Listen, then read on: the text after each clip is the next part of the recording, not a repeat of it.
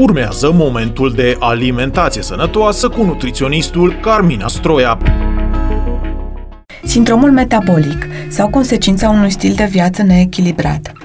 V-ați gândit vreodată ce efecte au pe termen lung supraponderalitatea corporală, mâncarea de tip fast food, semipreparatele, sedentarismul?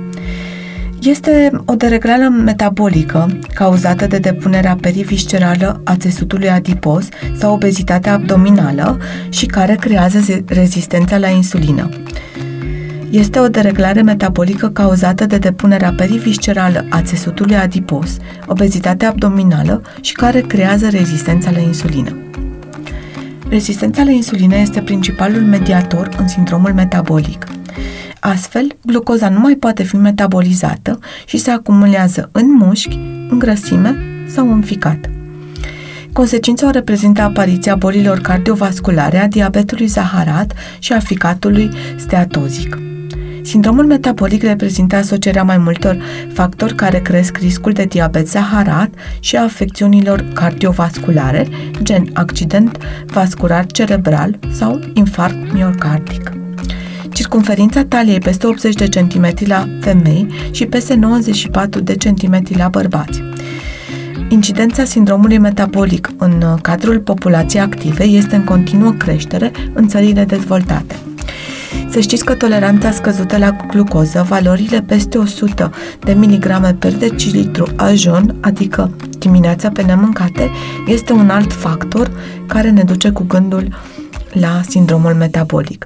Creșterea trigliceridelor peste 150 de miligrame pe decilitru, scăderea HDL colesterolului sau colesterolului bun sub 40 de miligrame pe decilitru, creșterea colesterolului rău sau a colesterolului HDL, creșterea proteinei C reactive, care este un test pentru inflamație acută, și să știți că are status proinflamator și de asemenea sugerează risc crescut de boli cardiovasculare.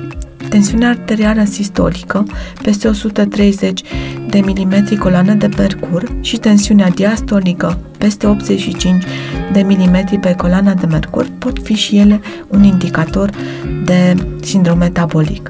Dacă și dumneavoastră prezentați trei din simptomele expuse, ați putea lua în calcul vizita la un medic specialist pentru un diagnostic și este necesar să vă schimbați stilul de viață, să adoptați o alimentație sănătoasă sau, după caz, un regim igienodietetic prescris de un specialist și, bineînțeles, activitate fizică.